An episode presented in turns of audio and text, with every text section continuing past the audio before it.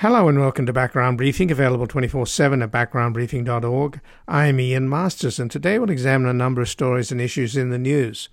We'll begin with new intelligence on the origins of the coronavirus pandemic that has the Department of Energy stating that they have low confidence that the pandemic was caused by a lab leak, joining with the FBI, who have concluded with moderate confidence that the virus emerged from an accident at China's Wuhan Institute of Virology. Joining us is Dr. Stanley Perlman, a professor of microbiology and immunology at the University of Iowa, who has studied coronavirus pathogenesis for four decades. We will discuss how difficult it has been to establish the truth about the origins of COVID 19 because the Chinese government from the beginning have stonewalled, and by cleaning and disinfecting the Wuhan seafood market, where it is suspected the virus made a zoonotic leap from animals to humans, evidence for the most likely theory was lost.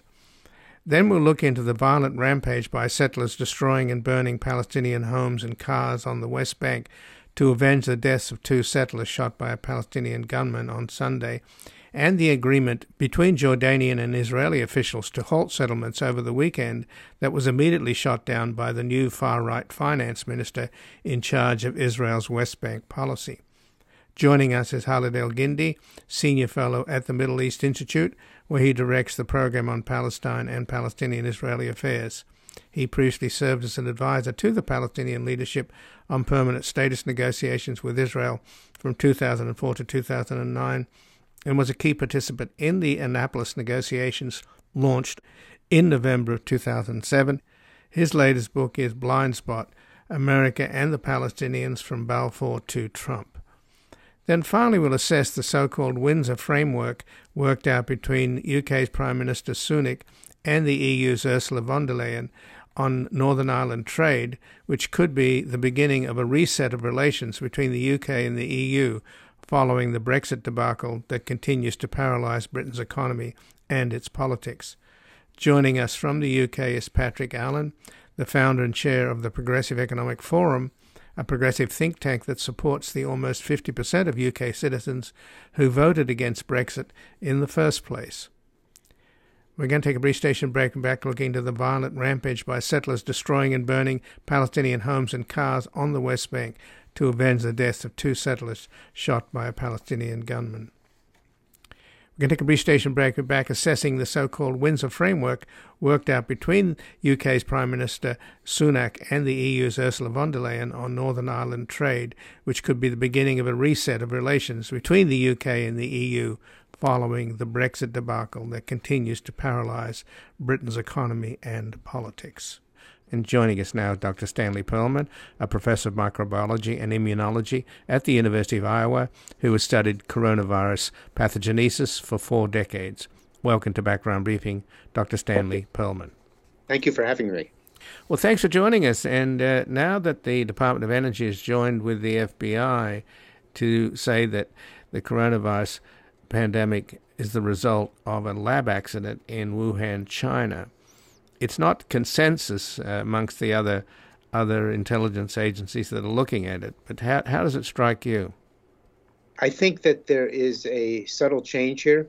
Uh, so I agree. It's also not a uh, huge change, and I don't know the basis for it. I don't think anyone else does quite either. We are told that there's new information that's changed the shift, but um, I don't think we um, know yet what that information is. To put this into context, in in the beginning, um, there was questions about um, uh, whether this virus could have been created in the lab. I think that's off the table. So now the question is whether the virus was in the lab and was released accidentally or something like that uh, later uh, by uh, during the course of 2020 or 2019.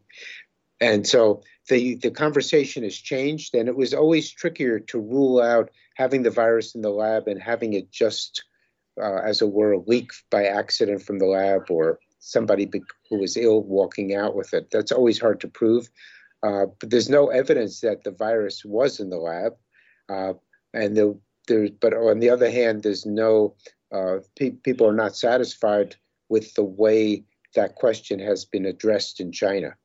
So the looking for a complete absence of a virus in a huge laboratory uh, may be challenging. but it hasn't really been addressed. So that would be the piece of information that one would want. But I personally think it's going to be very hard to obtain, and it's also going to be very hard to convince people who think there was a lab leak that the absence of this information was proof that there wasn't one.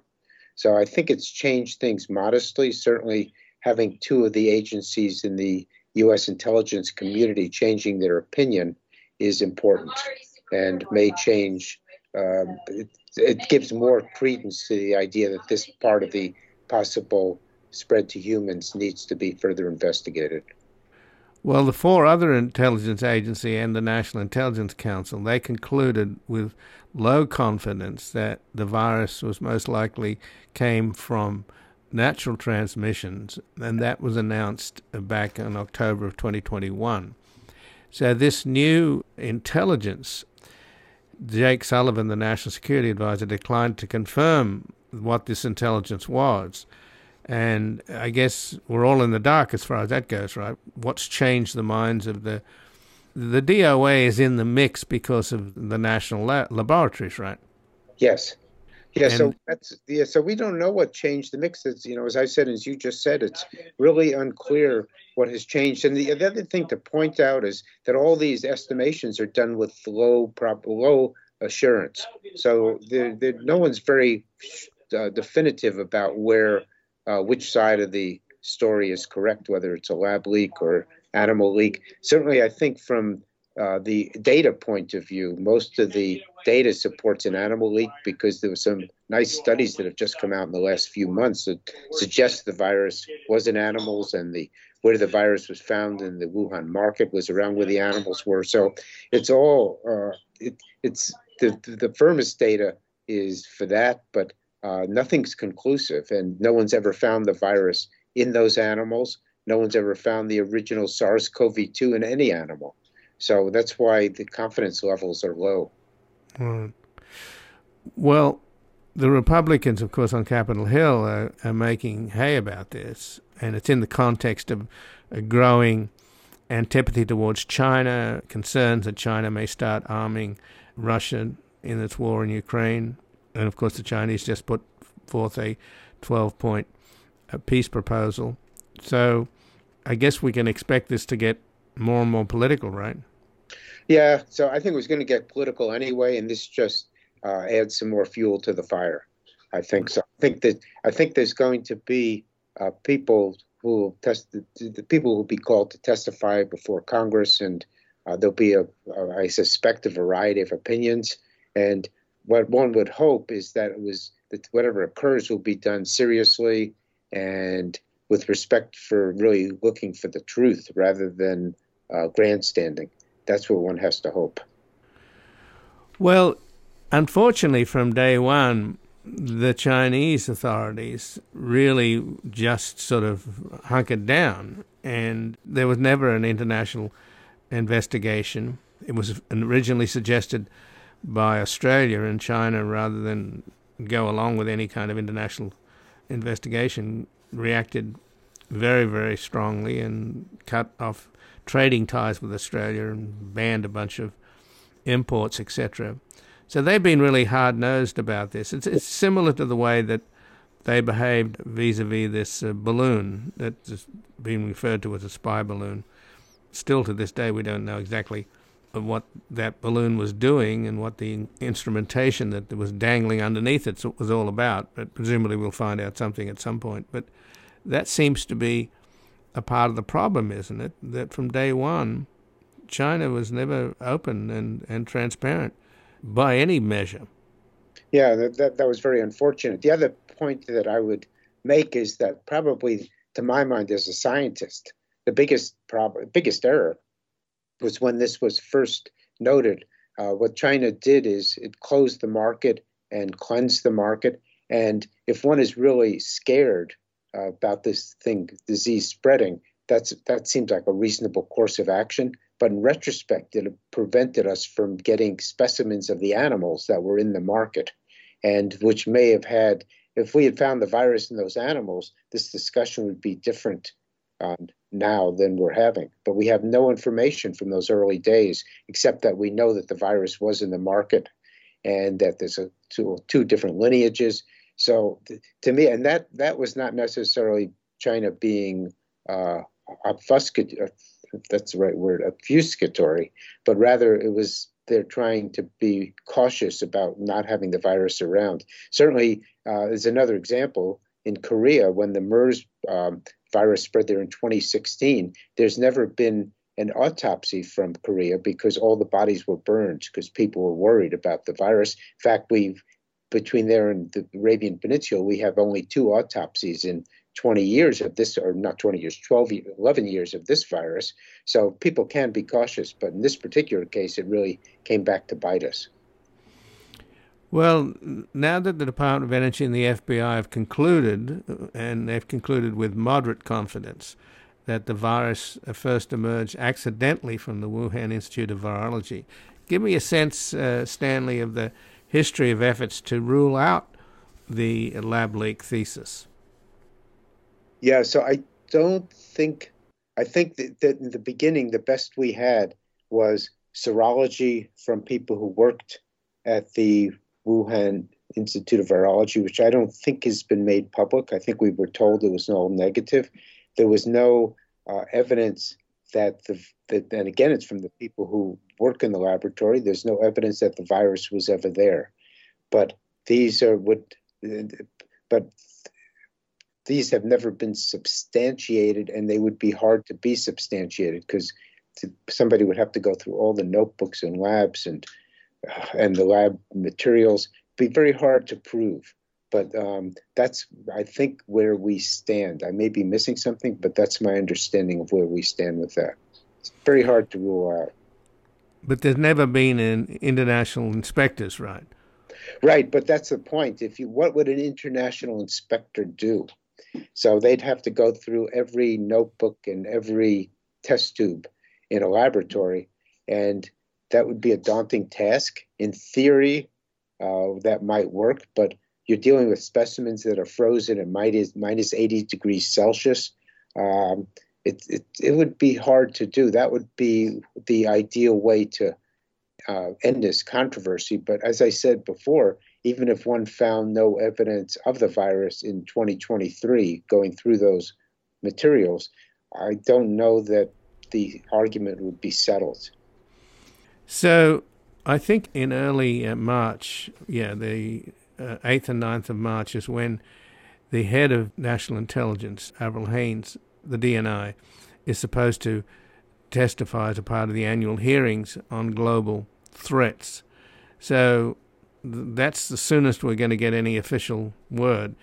All we've heard is that the, both the DOE and the FBI have sort of broken ranks with the rest of the intelligence community to, to say that they have uh, moderate confidence in the fact that the coronavirus first emerged accidentally from the Wuhan Institute of Virology. So that's it, right? We, we have to wait till. Yeah, we have to wait for more. I thought that the level of confidence was not moderate. I thought it was less than that. I thought it was low confidence. Uh huh. Well, so, that that's you know, not what I'm seeing on, on. Yeah, yeah. Whatever the words are, what the words are. But I just either I thought because moderate would mean that there's more data supporting it than I know about. Low, I thought all the claims up to now, maybe the FBI was moderate and all the others were low confidence that it was uh, naturally derived. Maybe that's where my confusion is. Right. Well, it is a big deal. I mean, from the point of view of a scientist, surely you want to know, don't you, uh, Stanley, how this thing began? Isn't that really important? Yeah, yeah, no, I think from several points of view. One, uh, would like to know where it began. I think it'd be very important for understanding the pattern of the pathway from which the virus got from presumptively bats all the way to people.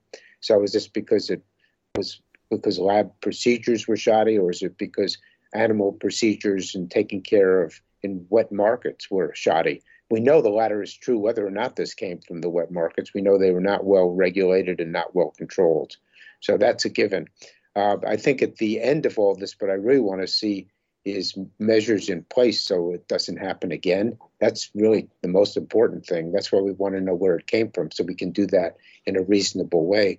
And uh, the, the U.S. has been, as you know, but addressing some of these issues with some new rules from the uh, national uh, some of the some of the agencies that deal with with biosafety. And so what, what's really critical is that we get things in the right place, so we have the right amount of precautionary measures, we have the right, amount of security, but we don't so hamper research that in the end uh, we leave ourselves open to uh, new problems. So we have to, that's where I want to be. But so far from the beginning, there has been little to no cooperation from the Chinese government, and that's not likely to change this at Stanley, given rising tensions. This absolutely. seems to be adding fuel to the fire, actually. Yeah, no, absolutely. No, I, I agree that there's there's there's not a way forward that seems to be involving the Chinese, and um, the, the, WHO, which, which should have started off as a neutral arbiter, um, isn't uh, succeeding very well either. Yeah, what happened with the World Health Organization? They, initially, they seemed to sort of just side with with China's narrative, did they not? Yeah, well, the, part of the problem is that thus far, all the data that I know of support the animal view more strongly. Most of the data for the lab leak are is more conjecture. That's why if there's really new data that the DOE has, that'll be interesting to see, uh, because it's just up till now it's been more uh, um, what I would consider uh, information that's then put into a picture of lab leak rather than anything that proves or is uh, proves a lab leak. I guess I should say data that's consistent with a lab leak, but not and and nothing close to a proof and nothing nothing firm. Unlike the animal side, where there is some data that's confirmed, uh, but uh, does is, but doesn't prove it either. Well, apparently, at least according to the Wall Street Journal, that originally broke this story, the U.S. Department of Energy have concluded that the coronavirus behind this pandemic most likely emerged from a laboratory leak, but not as part of a weapons program. So, when it first happened, people were looking at the Wuhan Institute of Virology, and I recall that there were a number of reports suggesting that their level of biosafety was not up to snuff. Is that your recollection as well, Stanley? Yeah, yeah, I think that that's true. Uh, I don't. I think the uh, the issue was, and this is something we're still grappling with. So, if one wants to figure out what viruses are in the wild, and one has a one has materials from a whole bunch of bats or a whole bunch of other animals. How do you analyze them? Well, in the BSL 3 laboratory, it's very cumbersome, and the vast, vast majority of samples you analyze are not going to have anything of interest in them. And the same thing's true when people look for influenza. You know, where is it circulating in birds? How do you then how do you balance between the fact that you need to do surveillance, but it's impractical to take thousands of samples and put them in the in the high security laboratories?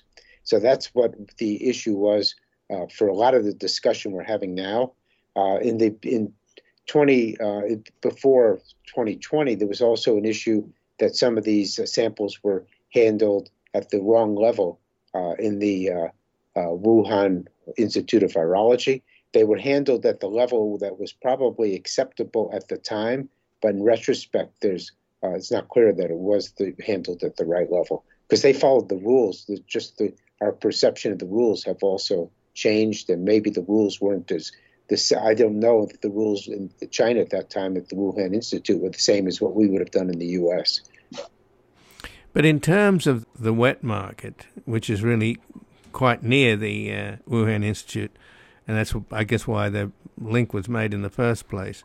Is it still operating? Have they closed it down? Or I mean, in China in general, are they still doing this kind of risky behavior, eating all kinds of weird animals that could well have been the reason why that this zoonotic leap happened in the first place?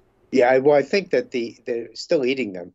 Where are they getting from is that's another question because a lot of them are farms, and certainly during the SARS pandemic in 2003, uh, we knew that civet cats were important, so they were all uh, actually euthanized from farms, but no one ever found the virus in a farm civet cat. So uh, what really needs is a clamp down on the wild trade because that's where the viruses are coming from. Animals in the wild that have been around bats that may be infected. Uh, that's what that's what needs to be stopped. Uh, China has at times talked about doing that. I don't know where we are now if those markets exist anymore, and if they even if they don't, this it's still such a lucrative trade. I, I'm worried that it's it's sub rosa now, so it's not in the market, but it's still occurring. Well, Dr. Stanley Perlman, I thank you for joining us here today and filling us in on what this speculation about whether or not the coronavirus originated from a lab leak in the Wuhan Institute of Virology. Yes, and I look forward to hearing what the DOE has to say as well. And again, I've been speaking with Dr. Stanley Perlman, who's a professor of microbiology and immunology at the University of Iowa, who has studied coronavirus pathogenesis for four decades.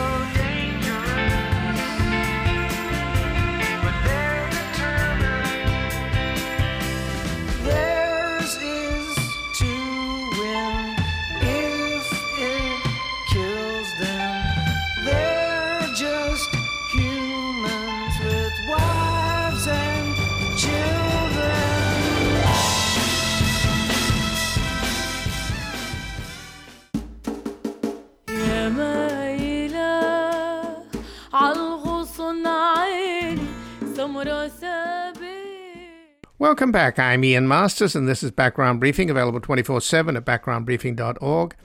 And joining us now is Khalid Elgindy, who's a senior fellow at the Middle East Institute, where he directs the program on Palestinian and Palestinian Israeli affairs. He previously served as an advisor to the Palestinian leadership on permanent status negotiations with Israel from 2004 to 2009 and was a key participant in the Annapolis negotiations launched in November of 2007. And his latest book is Blind Spot America and the Palestinians from Balfour to Trump. Welcome to Background Briefing, Khalid Elgindy. Thanks for having me. Well, thanks for joining us, Khalid. And, and over the weekend, we saw the worst violence in Israel for some time, where the Israeli settlers rampaged through the town of Hawara in the occupied West Bank after the shooting of two Israeli settlers, two brothers, by Palestinian gunmen earlier on Sunday. So the footage is of charred out cars and homes, and then you've got this video which has been shared widely on social media of a group of Israeli settlers praying, standing in front of a burning building. So there's a lot of calls for revenge going on. How does it strike you? Is this yeah. could this thing spiral into worse violence? Oh, I think it can absolutely spiral into even worse than what we've seen, which is already worse than what we've seen over the past several weeks. Uh, and you know, 2022 was already the most one of the deadliest years um, in the past, you know, decade and a half uh, in the West Bank, and, and, and 2023 is, has been even deadlier for Palestinians. And uh, this, uh, you know, we we were accustomed to seeing uh, extremist Israeli settlers sort of rampage through Palestinian olive groves, burning down trees and burning houses occasionally, cars.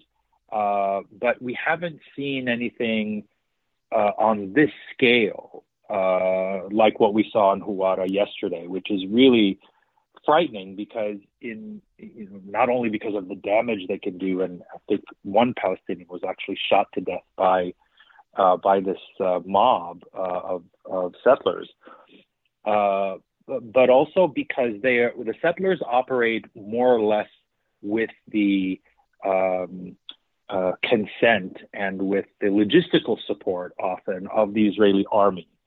Uh, very few Israeli, you know, we, we've seen a huge uptick in attacks by Israelis on Palestinians uh, and their properties over the past several years. Uh, every year is worse than the year before. You know, we've seen that pattern now for six or seven years in a row. This year will probably be the worst in a very long time. But typically, the Israeli army um, may arrest a few individuals here and there, but very few of them are prosecuted, uh, and very few of those who are prosecuted ever uh, face any real consequences like jail. Um, that's a very different reality than what we see uh, with regard to Palestinians who attack Israeli settlers. Um, you know, there is an ongoing manhunt for the shooter who killed the two Israeli settlers. Uh, um, I guess in the last day or two, um, uh, but you know, most of those who were arrested, of the hundreds of people who who uh, participated in what can only be described as a pogrom, uh, only a handful are arrested, and most have been released. Um, even though they are, there's plenty of video evidence, much of it self-recorded by individuals who were participating uh, in the uh, in the attack. So there's a pattern of impunity for Israeli settler terrorism that is very different from the kinds of treatment that Palestinians get for attacks on Israelis.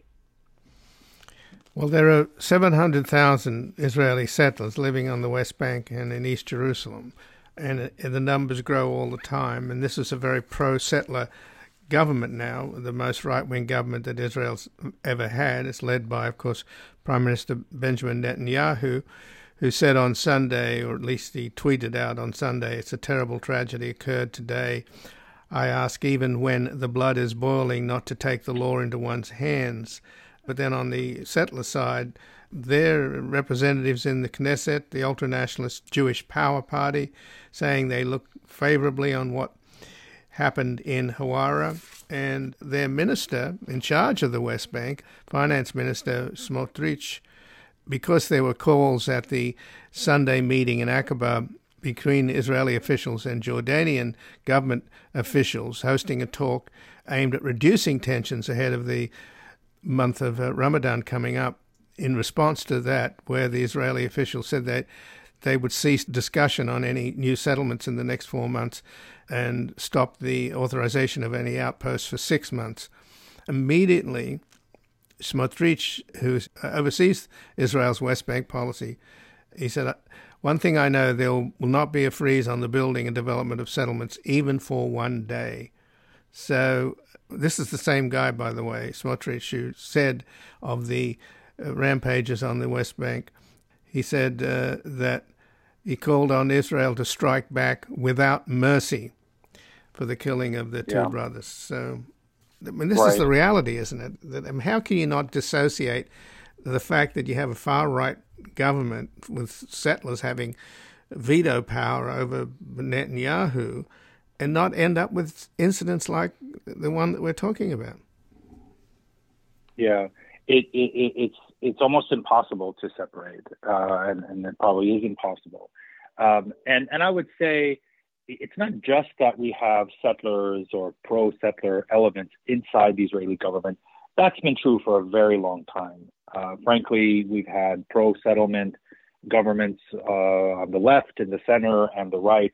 Uh, but but as you said, this government is is different in that it is the most extreme of any government that we've seen, which is actually saying a lot because we've seen successive Israeli governments move more and more to the right.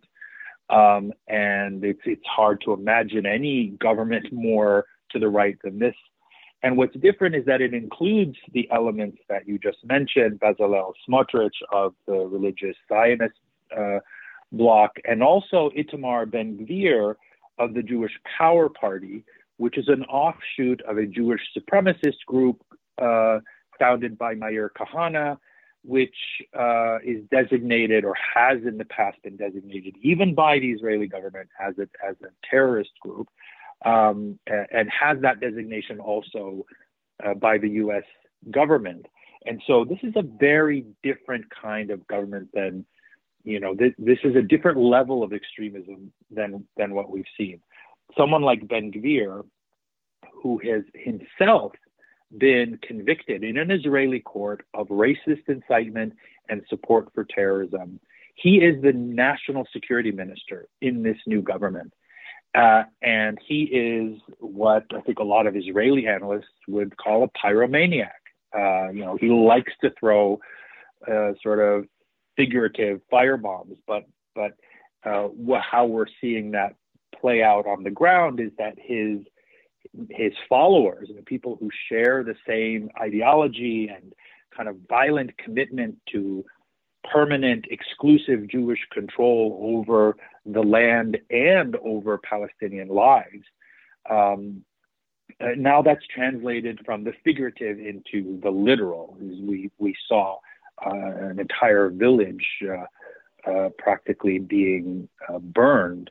Um, I think dozens of Palestinians have been burned out of their homes, uh, at least a dozen of dozens of households. So this is a qualitative and quantitative shift in the kind of extremism that we have seen in Israeli governments, in that there's now a convergence between extremist, violent settlers on the ground and extremist ministers in the government. And so, yes, Netanyahu, for PR purposes, for Western consumption, um, who participated in this summit. There was an agreement reached that both sides would take these de escalatory steps. And then, almost as soon as he came back, uh, it was disavowed by various ministers in his government, and even to a certain extent by Netanyahu himself. He has said that there will be no freeze, there is no settlement freeze. So we're seeing um, uh, a kind of a really very brazen uh, approach, in large part because Israeli governments have never really faced any consequences for uh, violations of signed agreements or violations of Palestinian rights. And I think what we're seeing today is the culmination of decades of impunity uh, and, and a kind of triumphalism uh, that says, you know, we won and we can do whatever we want because we know that there will be a lot of uh, hand wrenching, um, but but not much else. There will be condemnations in Western capitals, but not much else. Uh, and and I think that's what has gotten us to this point, and that's where the danger is. That there's there is no constraint on uh, on Israeli behavior at the moment. Just in the last couple of minutes, then, Khaled Elgindy, is there any political constraint on Netanyahu. You've, we've seen hundreds of thousands of Israelis demonstrating against Netanyahu's move to take control of the Supreme Court and weaken its independence. Obviously, he has a dog in the fight because he's uh, right. uh, looking at charges in prison himself. So it's pretty outrageous what he's doing. But what are the chances of Israeli citizens being able to control this government or at least stop its more anti-democratic plans. Yeah, that's a that's a very uh, it, it is probably the single greatest threat to uh, Israeli governance that we've seen since the founding of the state in 1948. Uh, I think whether uh, a country that rules over millions of people uh, who are stateless and who do not have basic citizenship rights of, of any kind and have been ruled as a kind of subject population. I think it's questionable whether we can refer to that as a as a democracy, but but even within the narrow confines of of Israel's limited democracy uh, to its own citizens and especially to Jewish citizens, um, this is highly problematic. What what Netanyahu and his coalition are trying to do, they're basically trying to overturn the the judicial branch um, to override the authority that ju- the judicial branch has uh, in in kind of uh, keeping uh, the executive or the parliament in check. Uh, you know, in most democracies, we're used to the judiciary as being a, an equal, a co-equal branch of government. Um, the problem in Israel is that you don't have Israel doesn't have a constitution. Uh, and so one of the measures that is being pursued is to simply uh, allow the parliament to override with a simple majority uh, of 61 votes uh, any ruling that the high court or the courts make. That's extremely problematic from a rule of law and a, a democratic standpoint. So that's where there is a uh, that's where what has allowed or sort of compelled hundreds of thousands of Israelis to go into the streets. Um, the Palestinian issue is not really driving those protests. It's really this direct threat to to Israeli institutions like the judiciary. Um, but it might uh, be the only hope that there is to to impose any kind of checks on this government. But as it stands, uh, Netanyahu has the votes. He has his majority of 64. He only needs 61 votes to pass any piece of legislation, including legislation that would short circuit the judiciary. And there's no constitutional safety net, really. Um, and that's what's put people out in, in, into the streets. Is that enough? Is it enough to put people in the streets in large numbers to, to, to keep that from happening? I have my doubts. Um, but it may take something that severe to sort of wake up the rest of Israeli society to the much bigger threat um, uh, that that we've seen over the past several decades, uh, and that includes the fact that Israel is is ruling over a subject population who have no rights, and it was really only a matter of time before that illiberal authoritarian trend kind of seeped into other aspects of Israeli governance, uh, and that's what we're seeing now. Well, Khaled Elgindy, I thank you very much for joining us here today. Thanks for having me. And again, I've been speaking with Khaled Elgindy, who's a senior fellow at the Middle East Institute, where he heads the program on Palestine and Palestinian Israeli affairs.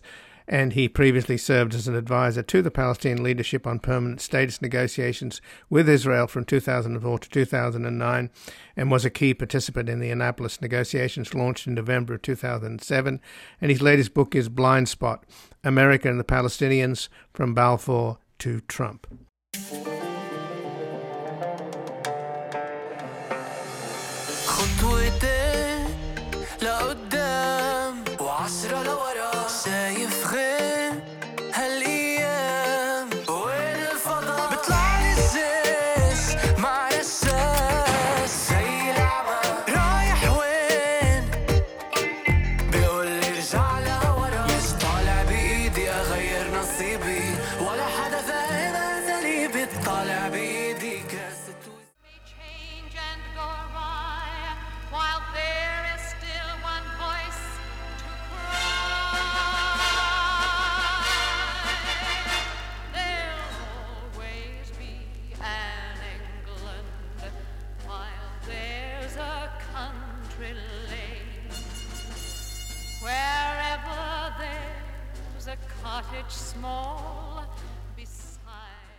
Welcome back. I'm Ian Masters, and this is Background Briefing, available 24 7 at backgroundbriefing.org.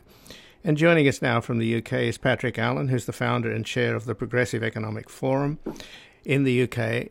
Thanks for joining us, Patrick. Thank you.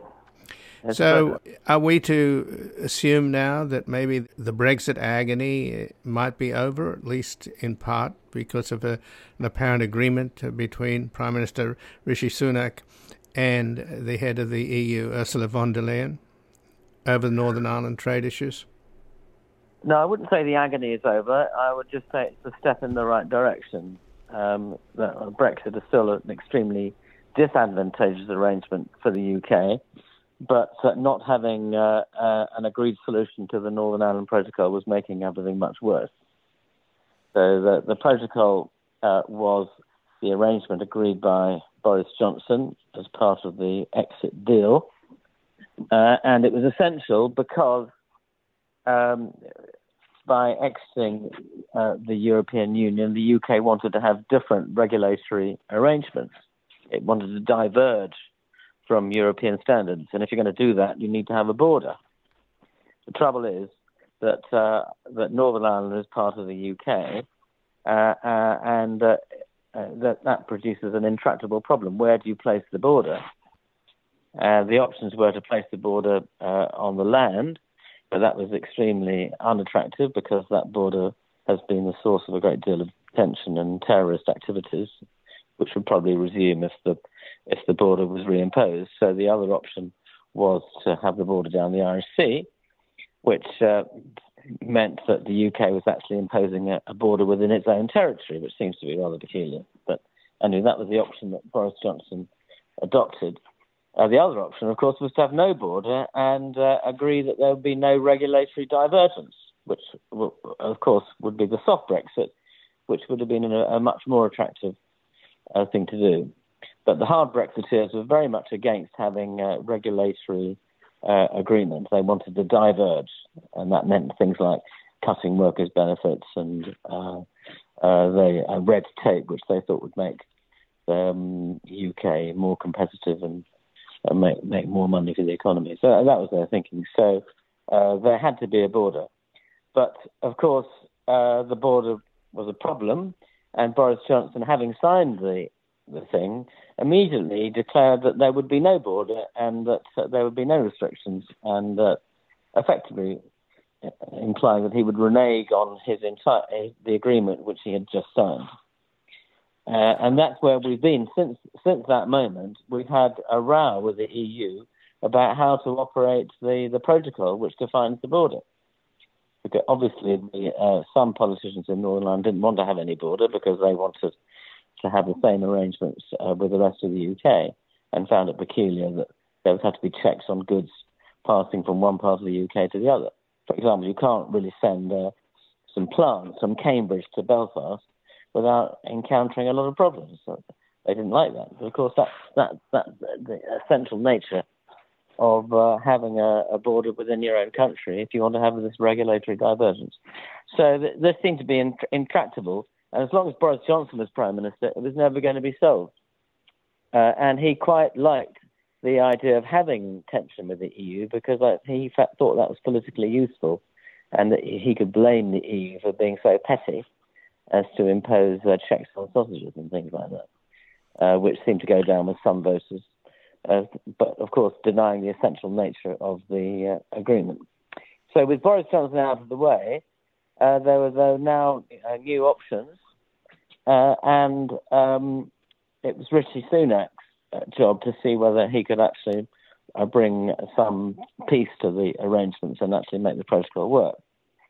And that's what everybody wanted, apart from the hard Brexiteers, who, for example, they, well, they didn't want to have any any checks, which of course was nonsensical, and also they didn't want to have any role for the European Court of Justice in resolving trade disputes. But that was a red line for the EU because the European Court of Justice is the essential arbiter for all EU law, and EU law currently applies to Northern Ireland. So they were never going to give way on that. So, anyway, after a lot of, of talks, they appear to have come to some arrangement whereby the protocol will be slightly eased, and that involves things like red and green lanes, so that uh, goods which are destined only to res- remain in Northern Ireland won't uh, will go through a green lane and won't be subject to a lot of checks. Whereas goods which will go uh, uh, are intended to go through to Southern Ireland will go through the red lane and have more checks. So hopefully this will bring some peace uh, and that the arrangements will work more smoothly and uh, this will help in our relations with the EU, which until now have been very poor because they obviously didn't like the idea that we were tearing up an agreement which we'd just signed. So that was catastrophic for uh, our diplomacy and for arranging anything with the EU. Uh, so it looks as though there is now an agreement which satisfies the EU and uh, the UK government. It's still subject to potential ratification by Parliament, which has been promised by Sunak. And then that, that means that it's possible that hard Brexiteers will try to defeat it but I don't think they've gotten the, the numbers to do it.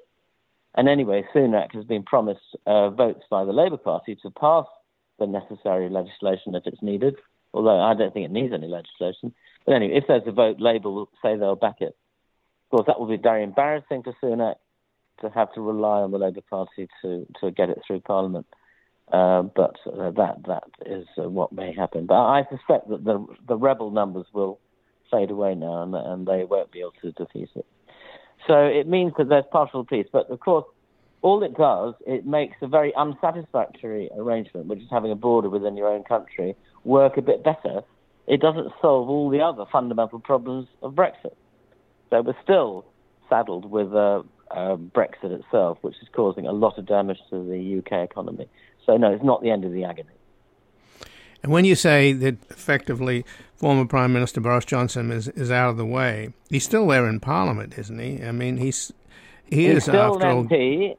Yeah. uh, and uh, he's still very keen to become Prime Minister again, by all accounts.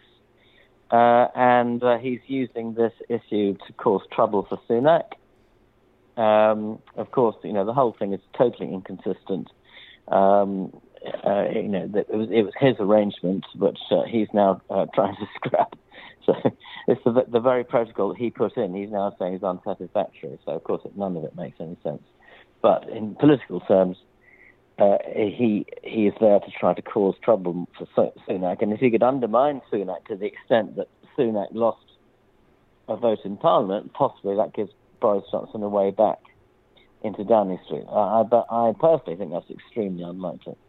At the moment, yes, he's he's circling around, causing trouble, and and geeing up hard Brexiteers to oppose the arrangement. Which his fingerprints are on, and he, after all, is one of the architects of Brexit, is he not? Yeah, he's the architect of it. It was the whole thing was a nonsense. I mean, it, it, it, uh, uh, they never gave any credence to the problems of Ireland. You see, this was the arrogance of, of, of hard Brexiteers and Johnson in particular. The fact is that this this is a is a problem which just can't be resolved. You know that because uh, Northern Ireland is part of the UK and part of the island of Ireland, um, if you have regulatory divergence, you have to have a border. You know, where is the border? You have to have a border. So the answer is is to not have regulatory divergence. But the Brexiteers wouldn't agree with that because they think the only point of Brexit is to cut ourselves off from EU regulations and have different ones. But they then understand that the regulation is actually really quite sensible. It's just a way of agreeing how to trade with another country. Whenever you want to trade with somebody, you have to agree to, to some terms. And those terms are, of course, the regulations. And the, the single market, which was um, a huge feature of the European Union, which we have now left, was an amazing construct whereby 27 countries agreed a common set of regulations so that they could trade with each other with minimum restrictions and effectively no border. Uh, and uh, under Margaret Thatcher, we helped to construct the single market, and we had a huge benefit from it. Now we've left it, uh, we've got all sorts of trouble, which is just a daily occurrence at the moment. For example, uh, as we speak, you can't buy tomatoes very easily in the UK because there aren't any. And the reason there aren't any is partly the weather, but partly Brexit.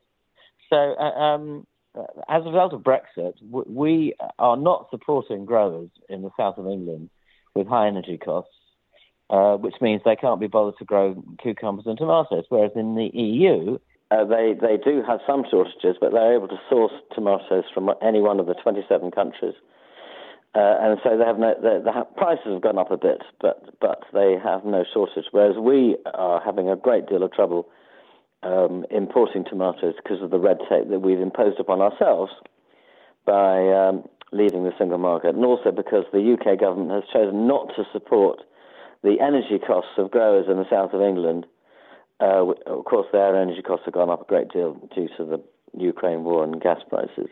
Whereas the EU, they are supporting their growers. So our growers have given up growing temporarily, and so we uh, we don't we're not growing enough of our own tomatoes and cucumbers. But this is just another example of, of how the basics of Brexit are interfering with daily life in the UK.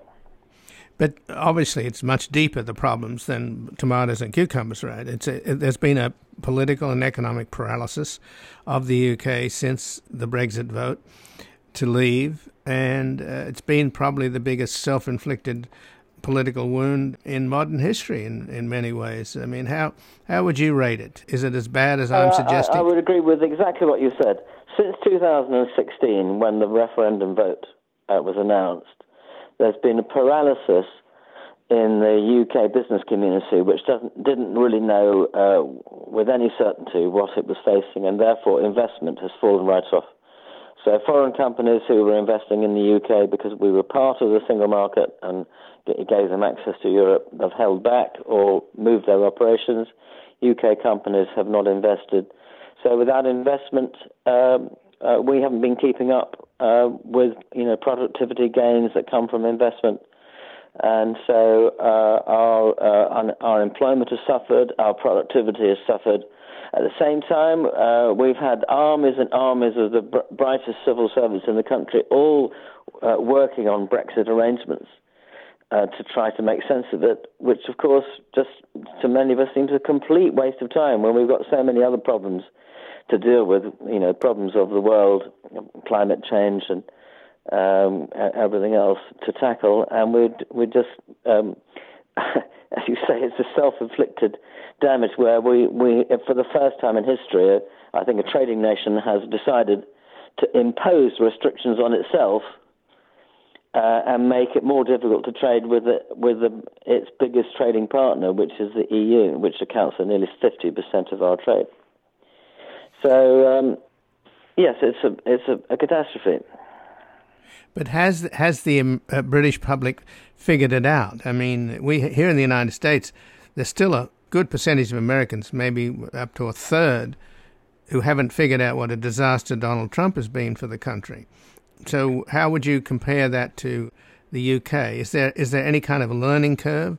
It's pretty obvious, no, isn't it? I, obviously it's learning by experience. Well, you have to remember for a start that the vote was very close and that 48% of the people in the referendum never wanted it anyway. So they didn't need a learning curve. They they valued the they valued the membership of, of the EU.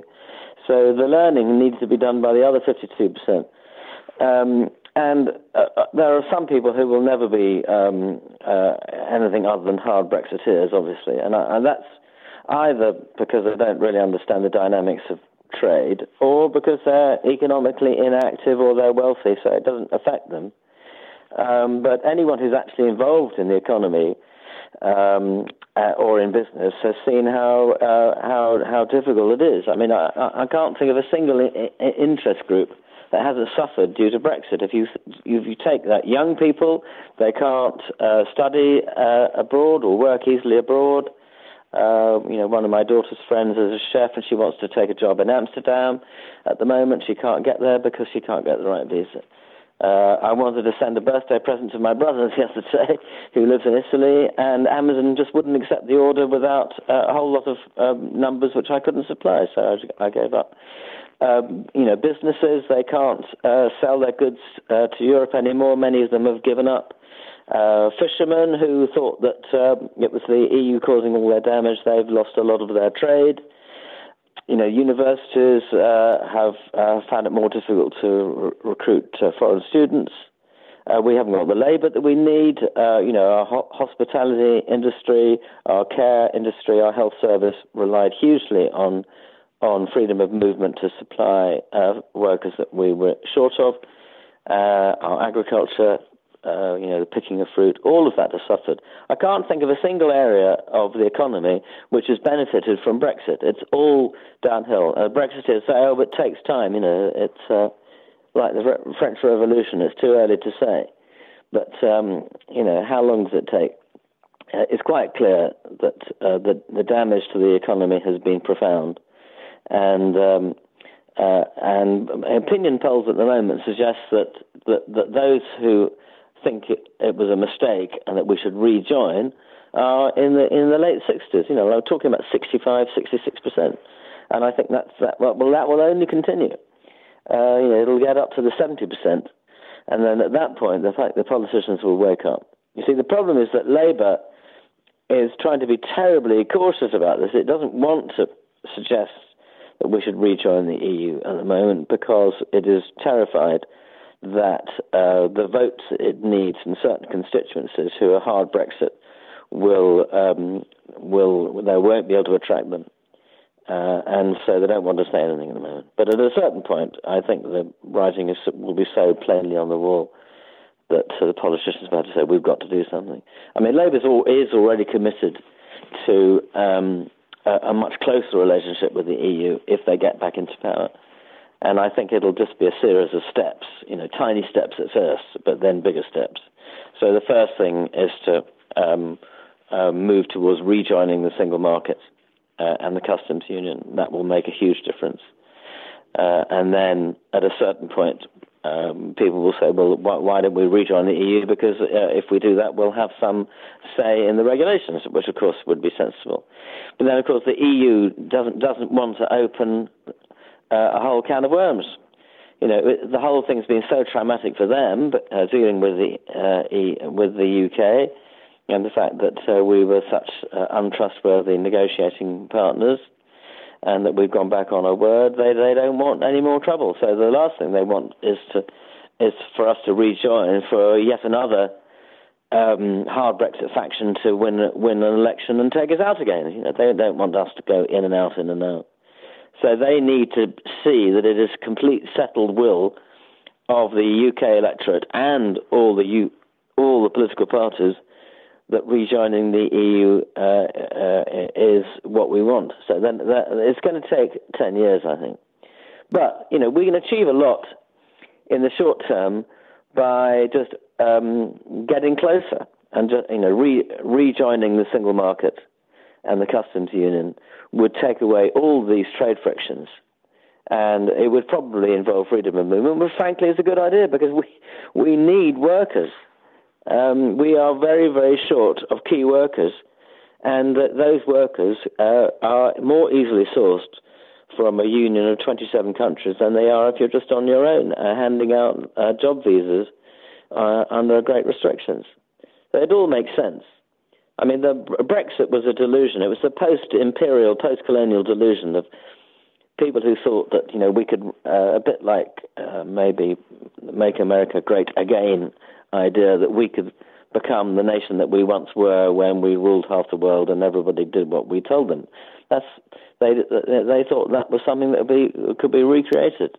There's an awful lot of of um, of people like uh, Trump and Putin and Brexiteers who want to recreate the world as it once was, and of course it doesn't really work. Um, and there is definitely a a big bad syndrome of, of you know post-imperial delusion as countries try to get used to um, where they are now as opposed to where they were. Well, I thank you very much for joining us here today, Patrick Allen. Thank you. And again, I've been speaking with Patrick Allen, who is the founder and chair of the Progressive Economic Forum in the UK. This has been Background Briefing. I'm Ian Masters. I'd like to thank producer Graham Fitzgibbon, and this program is available for podcasting at backgroundbriefing.org, where you can sign up for our email updates as well as subscribe wherever you get your podcasts. If you like this program, you can help us reach more listeners by taking a moment to rate and review us on iTunes, Google Play, iHeartRadio, or wherever you get your podcasts. And please do share the program with friends and family and colleagues on Twitter and Facebook. And I'll be back again tomorrow with another background briefing. Bye for now.